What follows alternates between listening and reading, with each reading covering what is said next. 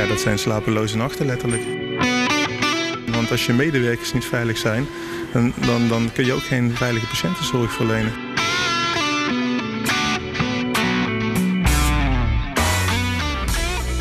Ik ben nu al vier dagen in het Sint-Antonius ziekenhuis hier in Nieuwegein en nog steeds weet ik de weg niet goed.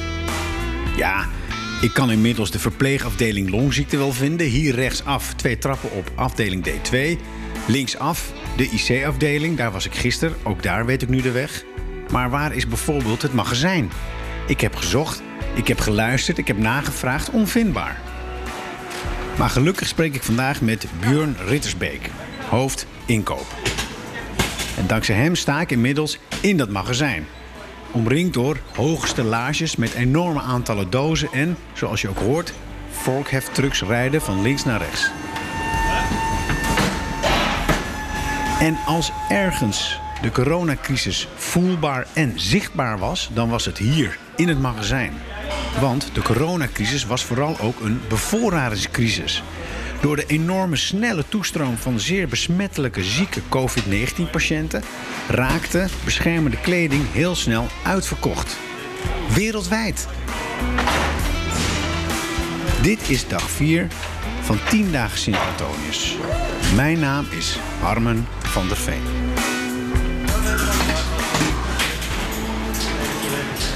Ik ken het ziekenhuis nu een klein beetje. Maar deze uithoek had ik nog niet gezien, uh, Björn. Nee, dat klopt. Het is inderdaad letterlijk een uithoek. Uh, want toen ik hier net kwam werken, toen moest ik echt zoeken van waar ligt dat uh, magazijn. Want je hebt eigenlijk inkoop helemaal aan de andere kant.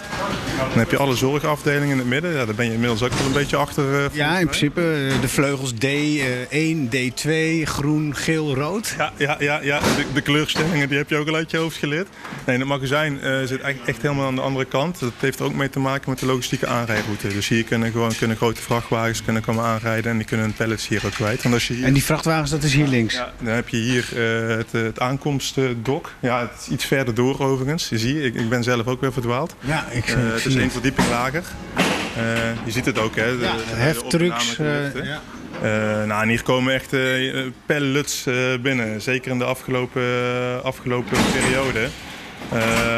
is het ook gewoon een uitdaging geweest van komen qua ruimte komen we uit. Want ja, je wilt toch zorgen dat je je materialen goed in huis hebt.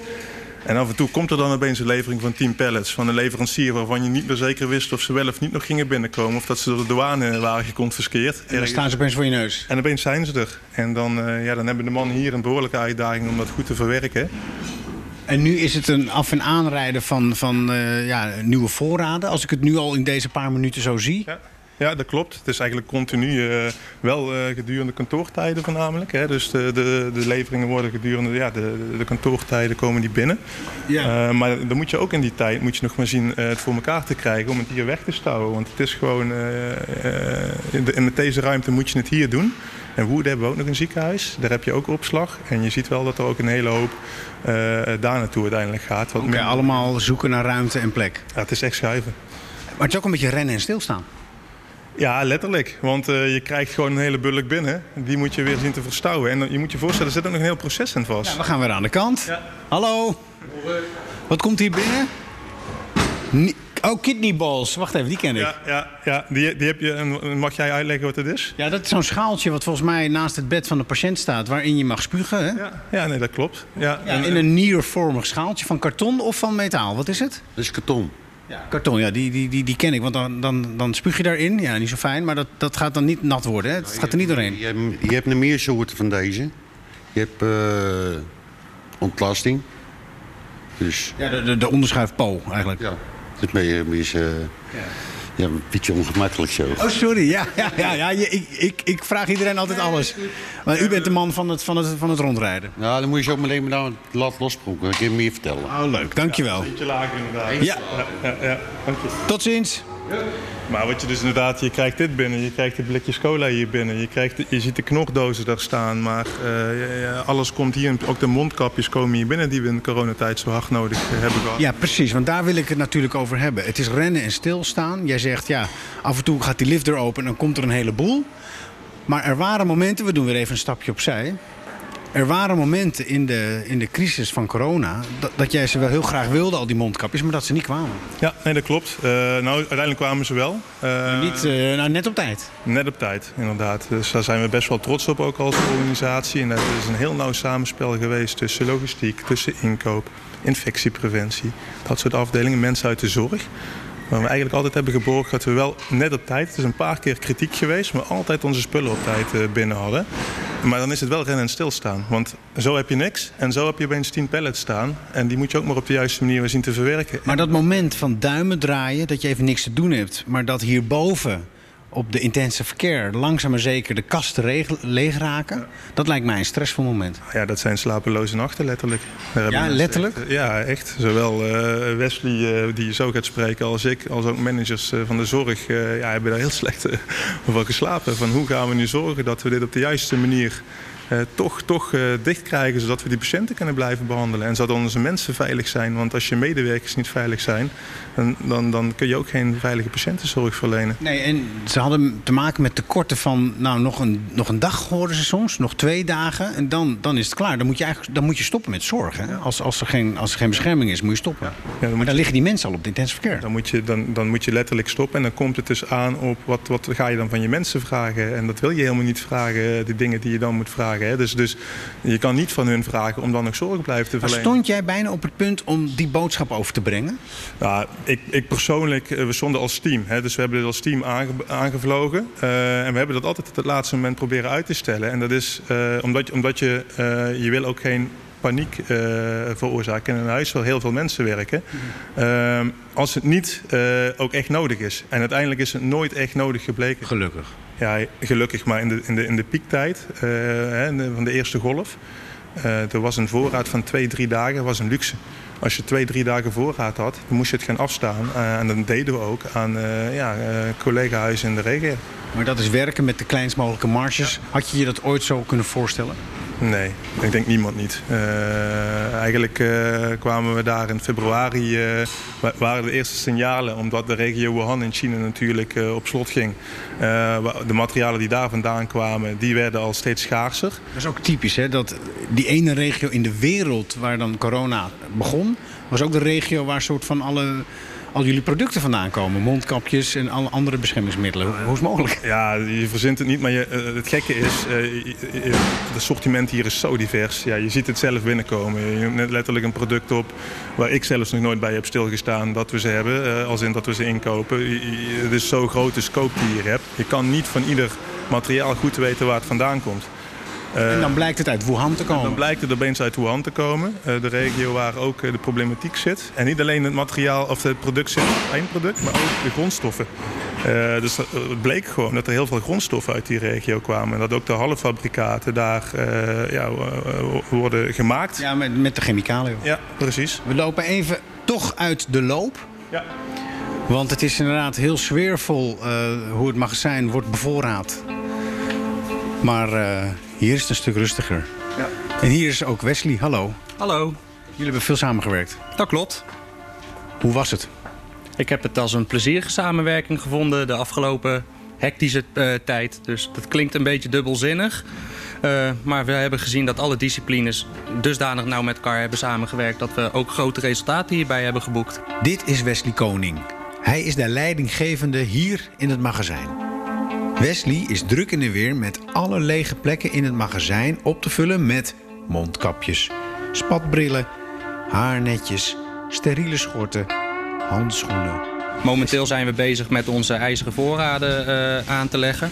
En uh, op basis van deze werkwijze zijn we nog steeds... Uh, ja, ijzeren voorraden? IJzeren voorraden, oftewel safety stocks, veiligheidsvoorraden. Kortom, dat we een beetje achter de hand straks hebben... mocht er in één keer een grote piek ontstaan. Wat noem je een ijzeren voorraad? Ja, dan moet je me even helpen. Want wat er houdt het Er zijn diverse uh, betekenissen voor. Uh, een ijzeren voorraad wordt het genoemd, een veiligheidsvoorraad. Kortom, alles wat we extra nu op voorraad nemen... boven onze huidige voorraadstand. Laat ik vooropstellen dat wij normaal gesproken twee weken voorraad hebben. Ja. Dat hebben we nu uitgebreid naar een aantal weken... zodat we in ieder geval kunnen... Een ijzeren voorraad hebben. Maar dat klinkt heel vertrouwwekkend. Eens. Ja, ja, ja. waar we daarbij naar hebben gekeken is dat je ook, uh, kijk in die eerste periode werd je echt overvallen.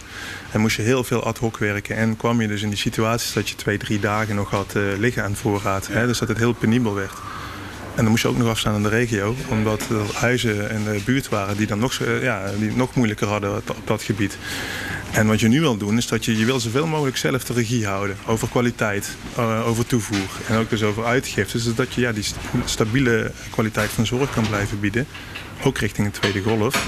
En uh, waar we dus naar kijken is op welke. Hè, we hebben een hele lijst van producten die kritisch zijn geweest in die eerste golf. Die zijn we blijven monitoren tot de dag van vandaag, wekelijks. Uh, met een kernteam waar dus zorg zelf bij aansluit, hè, infectiepreventie, logistiek, inkoop. En uh, al die uh, producten, daar gaan we nu van proberen om daar een, ja, wat, wat Wesley goed zegt, dus een veiligheidsvoorraad voor aan te leggen. Zodat je in ieder geval in de eerste piek weer dat kan ondervangen. En dat je even wat extra tijd voor jezelf koopt om goede alternatieven weer in huis te halen. En dat is eigenlijk wat je dan doet. We staan nu tussen ook blikjes cola en uh, knorsoep. Waar, waar liggen de meer ja, uh, producten voor, voor de artsen? Nou, onze centraal magazijn is eigenlijk in drie uh, sectoren of categorieën opgedeeld. Enerzijds is het onze facilitaire producten, of zijn het facilitaire producten. Nou, daar kunnen dus ook blikjes cola, uh, maar ook uh, doosjes soep onder vallen.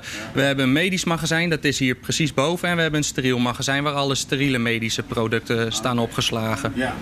En dat is hier naast, of niet? Dat is hiernaast. Dus kunnen wij daarheen lopen of niet? Of, ja, dat doen we. Ja, oké. Okay. Dan loop ik wel even achter je aan. Ja.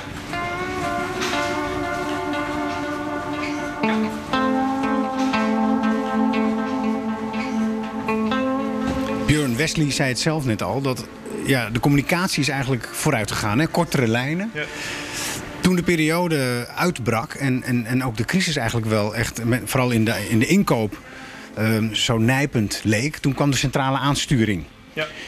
Um, hoe heb jij dat ervaren? Dat, dat eigenlijk opeens het... Uh, hallo, goeiedag. Hallo. Hoe heb je dat ervaren, dat die centrale aansturing eigenlijk de regie overnam?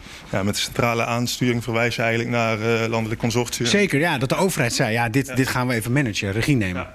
Ja, dat is voor ons in eerste instantie best wel lastig geweest. Omdat uh, je merkt dat je, je moet alles bij elkaar houden om uh, die korte lijnen intern te borgen en de spullen goed binnen te krijgen. Kwaliteit is daar ook heel belangrijk in. Hè? Dus niet alleen kwantiteit. Um, dat je ook de goede spullen binnenkrijgt. Dat je ook de goede spullen binnenkrijgt. En op het moment dat de overheid het zei, uh, gingen ze bijvoorbeeld ook van leveranciers vragen om niet meer aan de ziekenhuis te leveren, maar aan het landelijk consortium. En er is een vacuüm ontstaan waarin leveranciers niet heel goed wisten wat ze moesten doen.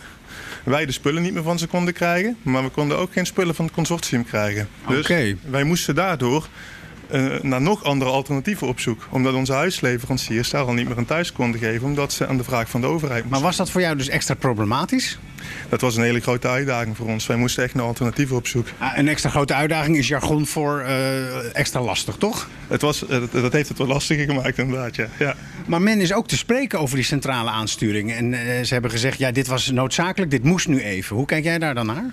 Um, het is goed dat het er is, uh, zeker voor de langere termijn. Dat er wordt nagedacht ook over hoe uh, kunnen we een volgende crisis op die manier wat beter ondervangen. Um, maar ik zie het meer als een backup plan. Ik zie wel dat uh, een ziekenhuis als deze, waar 6.000, 7.000 man werken, daar heb je heel veel expertise intern in een ziekenhuis. Infectiepreventie, inkoop, logistiek. Het zijn allemaal professionals mensen die uh, uh, een, een, netwerk hebben ook. En die zelf kunnen borgen en zorgen dat je goede spullen in huis kan halen. Ja, maar dat zijn ook mensen zoals jij, die dus allemaal die expertise hebben opgebouwd. Maar toch een beetje voor hun eigen zaakje aan het werk zijn. Hun eigen ziekenhuis. En terecht natuurlijk.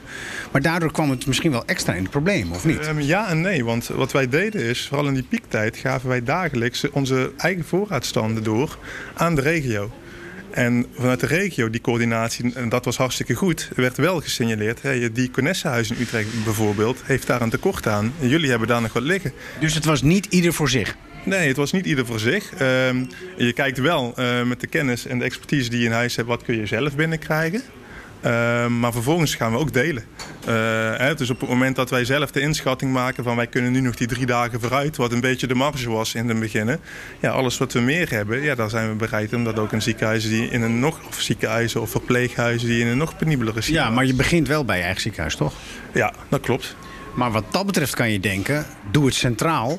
En van daaruit alle ziekenhuizen eerlijk verdelen. Maar jij zei ja, daar komt dan dus zo'n schakel tussen en leveranciers raakt in de war. Ja, dus het heeft. eh, Kijk, ik denk dat het in de korte termijn eh, ook alle begrip voor hoor. Maar dat dat heel lastig is geweest om dat op de korte termijn zo goed te organiseren. Want ook centraal moest het ingekocht worden. En ook centraal wisten ze niet goed wat ze binnen gingen kregen aan kwaliteit.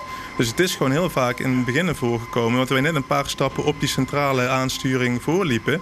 Dat wij betere kwaliteit en tijdiger in huis hadden dan het centrale stuk. Ja. Dus wij, wij konden niet op het centrale stuk terugvallen. Sterker nog, heel veel eh, zorginstellingen in, de regio zijn regelmatig op ons teruggevallen. Omdat ze ook niet konden terugvallen op het centrale stuk. Klinkt als een echte crisis. Ja, en dat is een heel normaal. Ook heel, heel, heel, Ja, precies. heel- Dingen gaan goed, dingen gaan fout. ja, ja. We leren zaken. Voldoende begrijpelijk. Alleen als je dan nu even de doorkijk hebt naar een tweede golf.